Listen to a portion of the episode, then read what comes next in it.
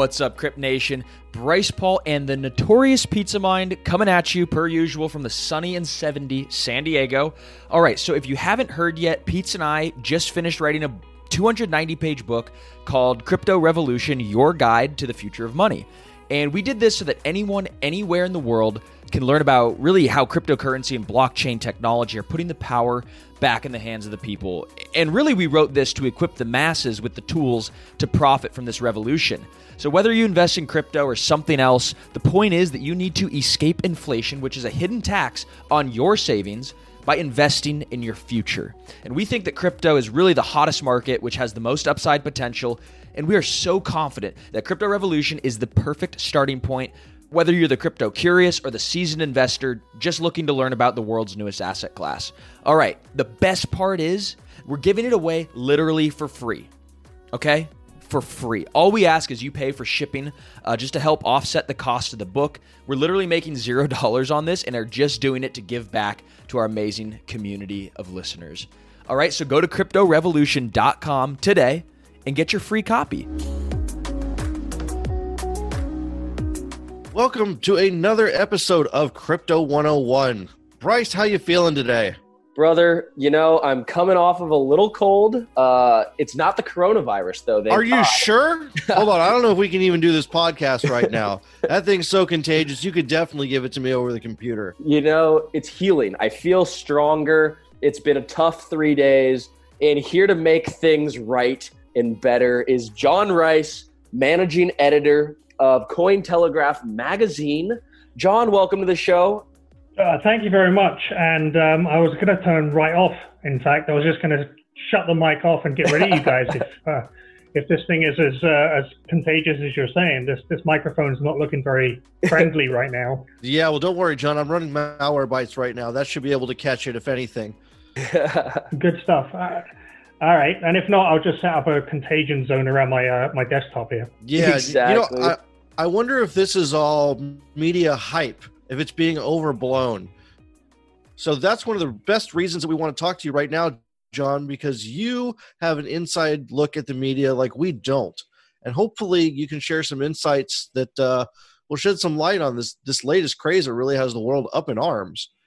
Um, almost certainly not. Um, I know nothing whatsoever about whether it's true or whether it's uh, whether it's false, but I, I do know that um, you're right about uh, hype and about people wanting to kind of um, grab clicks, grab views, um, and you know, obviously, it's created a bit of a panic. It's affecting markets, it's affecting people, so it's uh, it's pretty scary stuff. Well, if we're not going to talk about things that can affect people's DNA and things like that, let's talk about some crypto, shall we? Yeah, why not? Okay, great. John, tell us who you are. What were you doing before you got into crypto? Um, before I got into crypto, I've actually got a background in marketing and advertising and publishing. Um, I've owned a local media outlet, a couple of ad agencies. I've been a creative director. But uh, right before crypto, I actually moved to Missouri, and my wife and I bought a farm. And our goal was to raise miniature Highland cattle. From there to crypto is a bit of a jump. But uh, one day, our, in fact, it was the second day we were here in Missouri, a couple of lads came to fix up my internet because obviously my priorities are very clear. And um, when they kind of realized they were putting up two dishes, one of them said, Why do you need two dishes? And I said, Well, because, you know, I've run my own business from home for a long time, um, worked remotely for a long time. And he said, Oh, so you work with computers. Do you know anything about cryptocurrencies? I said, uh, Not really. And um, he, he gave me an essay to read by a guy called Ben Yu. And uh, after reading that essay, I immediately knew this was the industry I wanted to be involved in. And uh, I think it was about two weeks later, I was um, hanging out in a Telegram group, got talking to a guy called Han Kao, um, and we co-founded Crypto Briefing. We decided immediately, you know, we were we were pretty copacetic in terms of our outlook and our vision for what we wanted crypto to be. So we thought, let's just do it. Let's get started. And uh, so we built Crypto Briefing over the next two years. Um, that that continues to this day. And I left a couple of months back um, when it was becoming clear that you know I'd kind of done everything I could for the publication, and uh, joined uh, Cointelegraph just this week. That's incredible, and congratulations on uh, the amazing new position. You're now the managing editor for Cointelegraph magazine. You know, we've all read Cointelegraph content throughout the years, but now that they're doing a magazine, what do you think is going to be different about that from their normal website? Yeah, that's uh, that's a good question. There's basically um, the, what we're really missing, I think, in crypto is uh, a lot of the stuff that's more based on social impact, that's based on um, verticals, that's based on um, how people interact with the blockchain and what kind of changes it's making to people's lives today, not just tomorrow. And, and what I really want to do with the magazine is get get people centric. So instead of writing stuff that um, obviously gets short term interest, the news, uh, the price action, all of that kind of stuff. This is designed to be uh, a much deeper look, a much more um, considered look at the space, the history, the context, um, with long form articles that are, I guess, a little bit more engaging than just basic news. So they've really asked for me to to go out and find the kind of writers who I don't know if you guys were familiar with Breaker Mag, for example. Were you, uh, did you used to read that? Yep, I've heard of them. Yeah. So they, they used to do some wonderful work. Um, in fact, one of the most inspiring stories I ever read in, in crypto was by Laurie Penny on a blockchain cruise that she took um, back in, I think, uh, either early 18 or late 17. And it was right when that whole blockchain bro kind of culture was really strong. And she wrote this amazing claustrophobic piece, uh, long format piece about being stuck on this cruise with all of these, you know, Yahoo guys, and it was just wonderful to read. Um, and I think what we really want to do is kind of do more more work like that, that really examines the space and and brings alive the stories of the people who are living in it. Very interesting. I'll have to read that one. Who, who did you say it was by again? Uh, Laurie Penny at uh, Breaker Mag. Breaker Mag sadly is no longer with us, um, Laurie Penny very much is, but um, that's good. Uh, but it's uh, it's it's it's a terrific terrific read. I, I, highly recommend it. Awesome. So so John, so there's a lot of big exciting things happening this year. We got a couple coins that are going to be going through their halvening, right? We got Bitcoin coming up in in May 2020. We got Zcash coming up in October. I think Bitcoin Cash has theirs. So there's a lot of exciting, uh, you know, fundamental events that are going to be, you know, news drivers. We have, you know, maybe coins like Filecoin launching this year, which did a big ICO in 2017. There's just so many big topics. What are some big topics that are really interesting to you that you will be doing a deep dive in? Maybe it's an expose, maybe it's just, you know, what what are you going to be writing about this year? I think uh, when it comes to stuff like the, the, the technology and the, the crypto economics, a lot of that stuff, I, I think the, the media in cryptocurrency is already covering. I think they love to do analysis. Uh, it was certainly a big part of what we did at Crypto Briefing. I think instead of focusing on the price action and how it can uh, um, make people richer or um, you know kind of how it how it can be a store of value versus a means of payment one of the biggest things I'm really interested in is, is the whole philosophy of decentralization. What is the point? Why do we care? And what are the benefits of decentralization? And to that end, I think I'll be fo- focusing a lot on things like governance, um, on things like social media platforms that give more um, kind of weight to the reader, um, and on things like uh, delete Facebook. You know, do we do we really need uh, a monolithic corporation to own us and our data, or do we want to start taking back some control um, of our lives? And and those are some of the big issues that I really want to be covering in Cointelegraph magazine this year. Well, that sounds really interesting. I can't wait to see when it comes out. I want to uh, just pivot really quick. Uh, what are some problems that traditional media faces these days from your vantage point? fake news. Well, I think the obvious one, yeah, yeah, fake news is a huge one. But but the whole reason that fake news is around is well, there's a couple of reasons. First off, traditional media has a, a limited number of business models that can really work, and they they tend to be oriented towards either advertising, data sales, or subscriptions, right? So if you're going to uh, use the advertising model, then um, you know you're going to want to get clicks in order for your advertisers to be exposed to the readers and get value for their money. And that means that you're going to continually write to an algorithm that rewards clicks. Um, if you do subscriptions, then you, are kind of constantly having to churn out really high quality content that isn't available anywhere else. That's deeply expensive to do.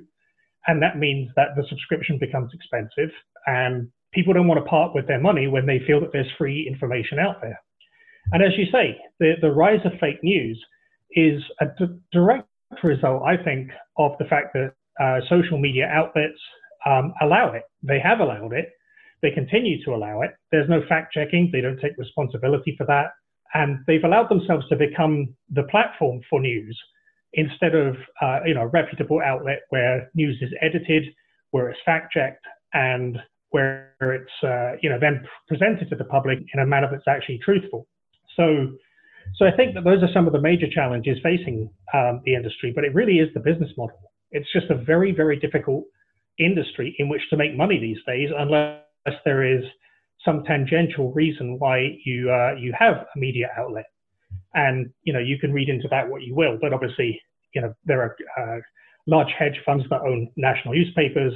Yeah. Uh, you know Jeff Bezos owns the Washington Post, and you might you know speculate as to why people want to own the media uh, for their own for their own gain. Yeah, it seems it seems like you know everywhere we turn, uh, there's always just conflicts of interest, whether it's with politics and like I mean, you look at you know Fox versus CNN. One is clearly right, one is clearly left, um, and then you have something maybe a little bit more in the middle, maybe ABC or MSNBC, but you know do you think that this is inherently right or wrong the fact that we have you know politically leaning news outlets and that people could just kind of opt to to to do whatever they want? Or do you think that we should always that news in and of itself should always be you know moderate and centric centrist well i guess that really comes down to a pretty fundamental question which is what is truth and is truth an objective fact or is it a subjective reality? And I think what we're re- what we're really seeing now is that truth has become a commoditized um, entity that is very much subjective. So if you're watching Fox News, the chances are that you believe what Fox News is going to tell you because you already believe what Fox News is going to tell you. And the same with CNN. So, you know, we talk about echo chambers, but what it really comes down to is you're being fed a constant diet of the same stuff that you've always loved. And again, that kind of comes down to algorithms and it comes down to how, uh, you know, how these news networks and websites in particular um, operate and how they get traffic. It's by reinforcing to individuals that their own opinions are correct. So you're just basically saying, hey, you, you don't like President Trump, watch CNN, and then you'll like him even less. If you like him, watch Fox News, you'll like him even more. And I think the same goes on in crypto to a large degree with, um, you know, or certainly has done historically with some of the media that kind of would, would take payment for, for um, you know, promote certain stories, certain coins, and so on and so forth. And and you and you obviously see that echo chamber on Twitter very strongly in terms of you know you can choose who you want to follow, and if you don't like what someone says, you block them. So you never get the chance to actually hear the other side of the story. eToro is one of the largest trading platforms in the world with over $1 trillion in trading volume on the platform every year. And they're some of our good friends, and they're a great sponsor. US customers can trade the most popular crypto assets, and your fees are extremely transparent. So if you're not ready to trade yet, uh, you could also practice building your portfolio with the eToro virtual trading feature. They give you $100,000 of virtual money, and you could start playing around with it and not have to risk any of your real money before you get comfortable with the markets. And best of all, you can connect with 12 million other eToro traders around the world kind of like a social network for trading to discuss charts and all things crypto. So go ahead, create an account today at etoro.com slash crypto 101. That helps us, that helps you, that helps them, and makes everything possible here if you guys use that link. So guys, start building your portfolio the smart way. eToro is crypto trading made easy. All right, back to the show. Yeah. It's funny because the Onion sometimes will joke and tout itself as the most fair and balanced news in the world. And sometimes I have to really sit and scratch my head and wonder what really is the most fair and balanced news, if there is such a thing, where instead of having an agenda, they just deliver cold, hard facts and information. And then I was wondering, you know, is there any way that the average consumer can determine what is true and what isn't these days? Is there, are there any tools or outlets that you've seen? That's a, a yeah, that's a tough one to answer. Um, in the UK, there was a newspaper that actually tried, I think, very hard to do this. They actually called themselves The Independent. The but the middle is a hard ground to occupy. Um, the more, I guess, fair and balanced, if and I use that term advisedly, your news actually is, the less it kind of uh, reinforces again that that sort of sense of self that you've developed through digesting the news over over the years, and and it's hard to tread that middle ground because people don't really tend to hold both ideas in their head at the same time. There are very few people who truly think with with great clarity about politics, for example you know, they don't examine every issue on its merits. They just say, well, I don't like the way this person thinks or that person thinks. Um, and, I, and I hear it all the time. I mean, people say, and I, I, know I keep referring to politics here, but it's probably because it's the most divisive um, kind of subject. Hey guys, TiVo here to tell you about the Eufy Video Lock, a smart lock, a 2K camera, and a doorbell all in one. That's right, three in one for triple the security. It's easy to install. All you need is a Phillips screwdriver, no drilling required. It gives you keyless entry, so no more fumbling your keys when you have your hands full coming back from the grocery store. No more worry about the kids losing a house key. No more worry about a guest losing the house key or forgetting the passcode on your door. And for Airbnbers, it's a no brainer as you can change the passcode at will between renters. It has available fingerprint recognition and it has AI self learning chips. So the more you use it, the more accurate it's going to be. You will have no anxiety with the battery charging.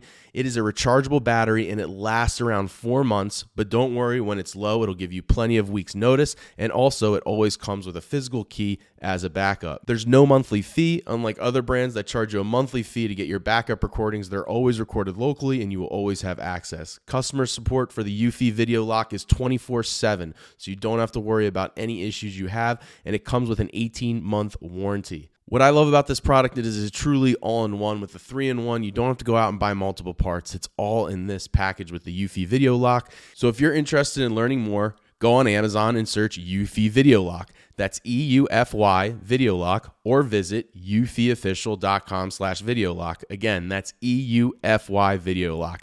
Eufy Video Lock. Get complete control over your front door. Mother's Day is almost here and you can get her the most beautiful time tested gift around a watch she can wear every day for Movement.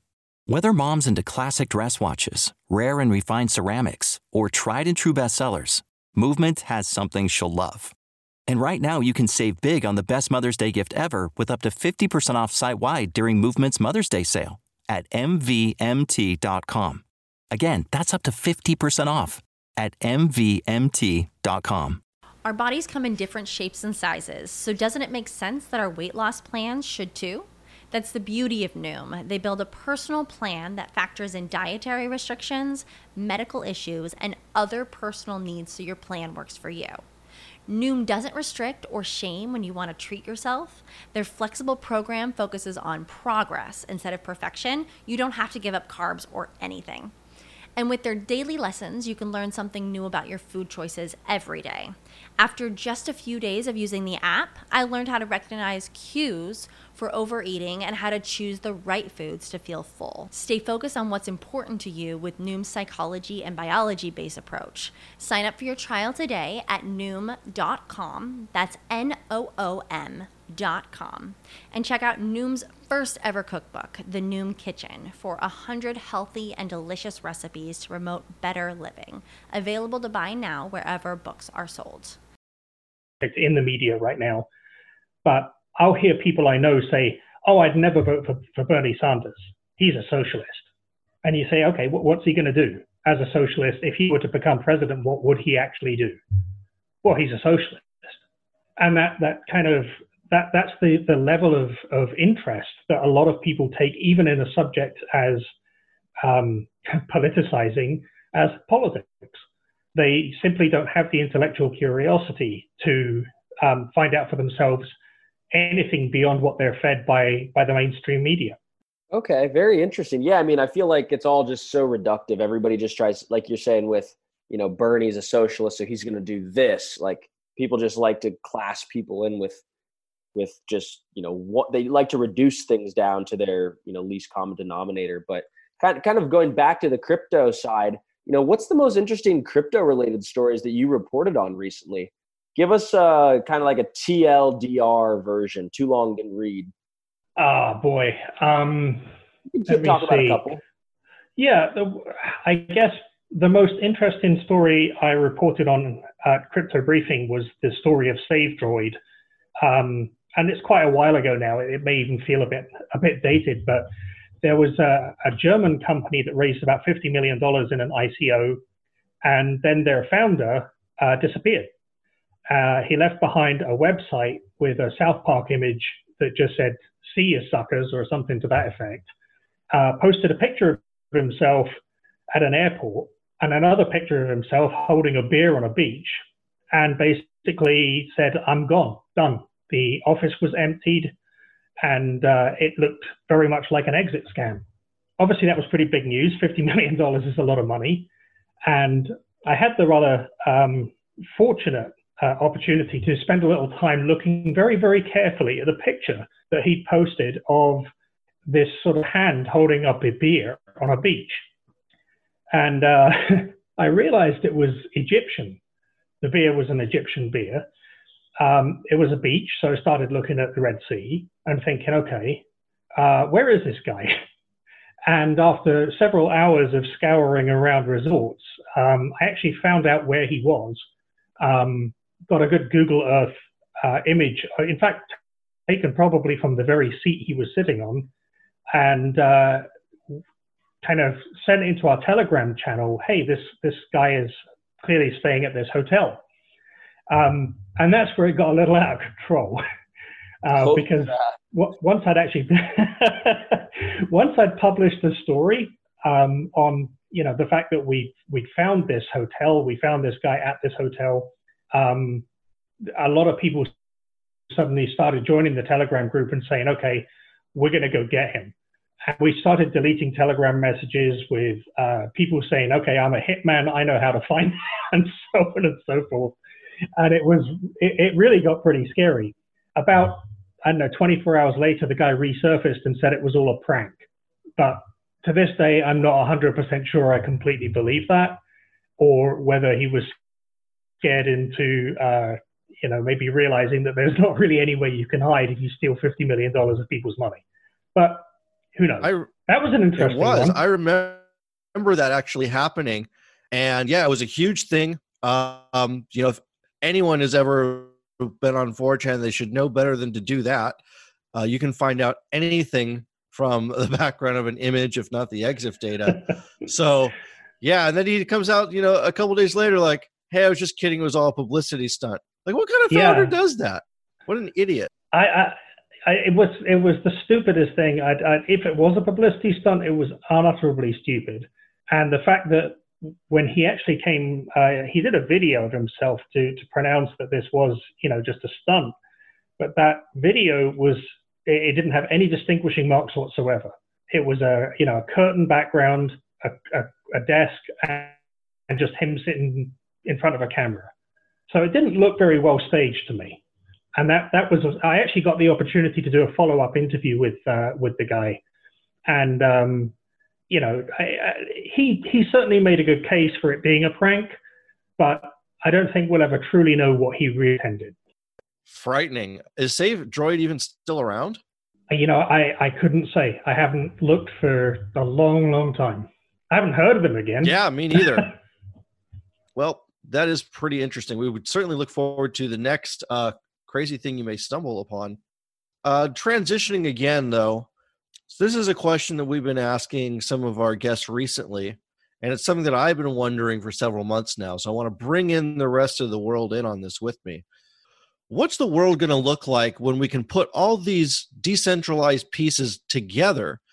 I mean, no, interoperability is one of the things that people are really, really working on hard right now. What's the world going to look like when you have all these different blockchains and services that are decentralized and trustless all working together? What's 3.0 eventually going to build? I'm hoping that it's a an economy based more on trust than on um, the selling of uh, individuals' data um, and just the information that large corporations and governments are gathering on us wherever we go, whatever we do, and that things like the New York Times Privacy Project have shed a lot of light upon.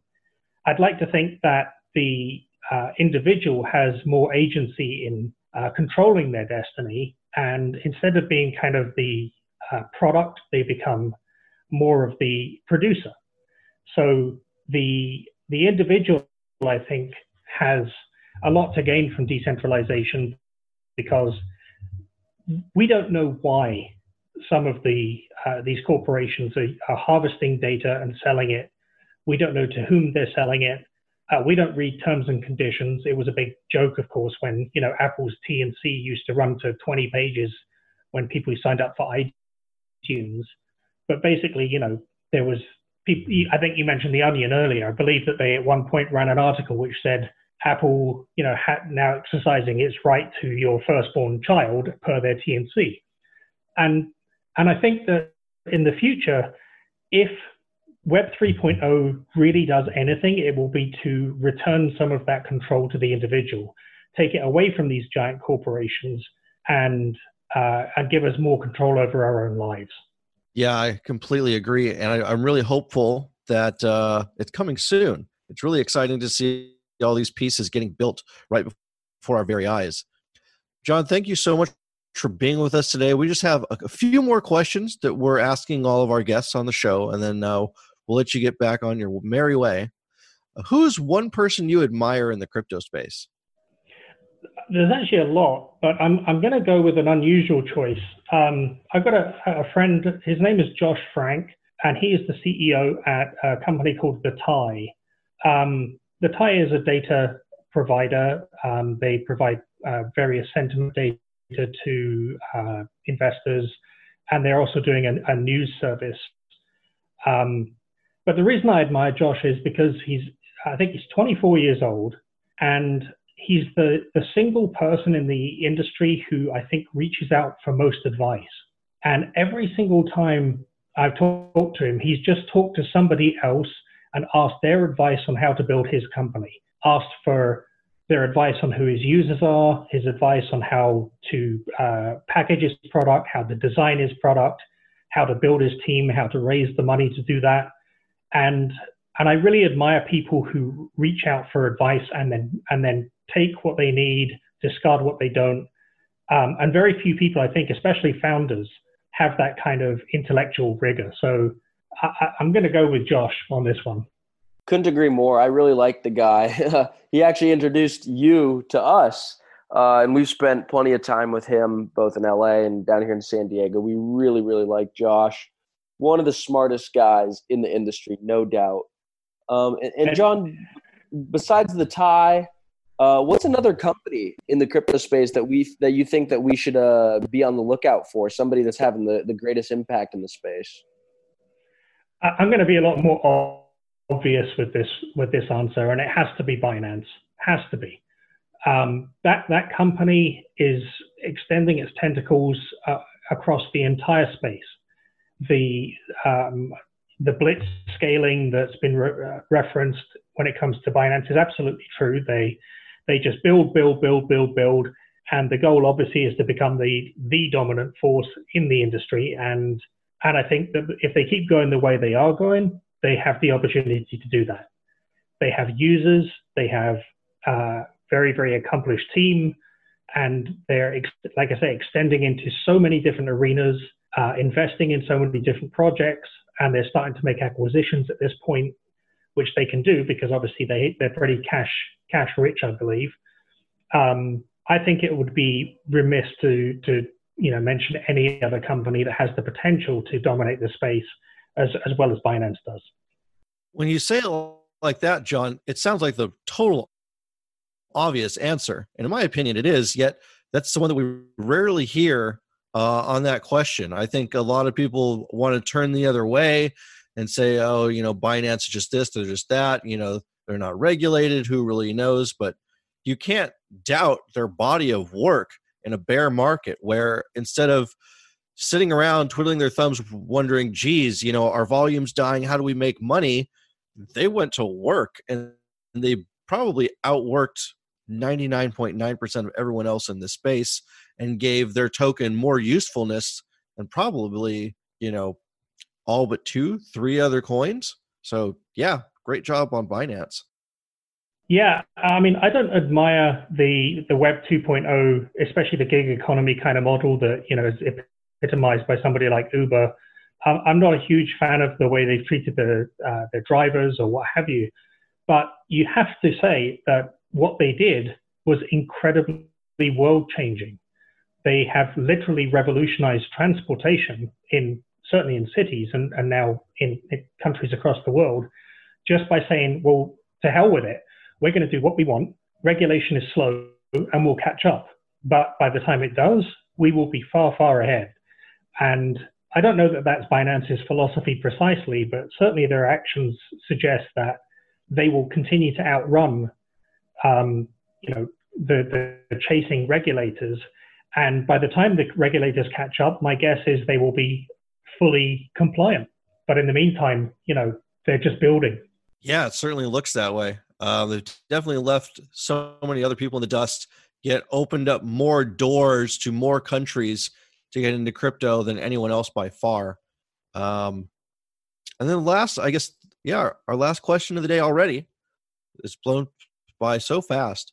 If this is the first podcast that someone getting into the space heard, what would you want them to know? I think it's that you belong here. Um, this is this is a space where uh, absolutely anybody can can get into cryptocurrency, can own a small amount of Bitcoin or Ethereum or any of the other thousands of currencies out there, and kind of start experimenting with that that sense of financial personal empowerment. Um, and then if they get down the rabbit hole, as we we always seem to say in this industry, they can start you know, investigating why money works the way it does and why centralization isn't necessarily the best thing for the human condition, and why the media works the way the media works, and who's trying to sell them stuff, and who's trying to, you know, uh, who's trying to help them.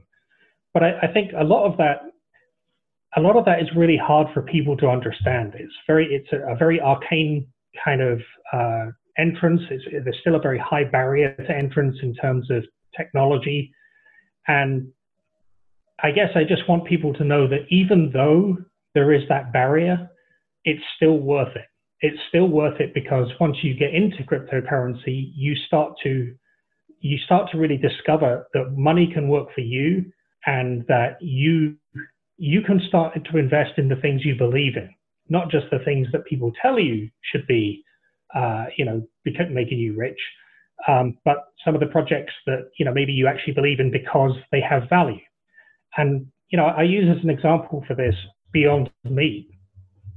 When that IPO came out, uh, my wife's sister, who's a, a passionate vegan, she bought stock for the first time in her life. She bought stock in Beyond Meat. And I remember saying to her after about three days, wow, you've done really well. You might want to sell that. But being in cryptocurrency, you would think I'd have had the foresight to realize that when someone is truly passionate about the product, they're not going to just sell it, they're going to hodl. And she's done the right thing. She's continued to hold something that she believes in and that supports a cause that she's passionate about and that she thinks has value to the world in general. And it's also, as a byproduct, helped to make her money. So I think that that's that's kind of one of the things I'd like people to take away from cryptocurrency. Love it. Really good words of wisdom there. And something, you know, one of the mantras that we always repeat here on Crypto 101 is, you know, you're in the right place. And, you know, whether it's morning, noon, or night for you, Uh, there's people all around the world. This is a 24 7, 365 global market. Uh, and it's a retail driven market. And it's, you know, it's one of those things by, by retail driven, you know, the retail guys are in first before the big banks. And so it's a grassroots bottom up movement. And John, I couldn't agree more with you that, uh, you know, crypto is for the masses. It's for a, a, better world. It's for democracy. And uh, it's for those people that are feeling that they want to, you know, uproot the status quo and turn the world on its head. And I think that's what everybody here is doing. So, John, thanks for uh, that reminder. Yeah, absolutely. It's my pleasure. If, uh, I, I, just hope that the work that we're putting out there, um, you know, certainly at, at Cointelegraph magazine and, and the the, uh, the website generally, is kind of reminding people on a daily basis there there are there are things of value in this industry that are not just to do with price. Um, and decentralization is, is, is primary amongst those things, at least in my mind. Bingo. And John, before we let you go, uh, how do we get co- like you know if people are listening here, how do we get copies of the uh, or a subscription of the magazine? Oh, it's free. Uh, magazine.cointelegraph.com. Brilliant. All right, guys, you heard it here first. It's free. Magazine.cointelegraph.com. That'll be in the show notes. Guys, we will catch you next week.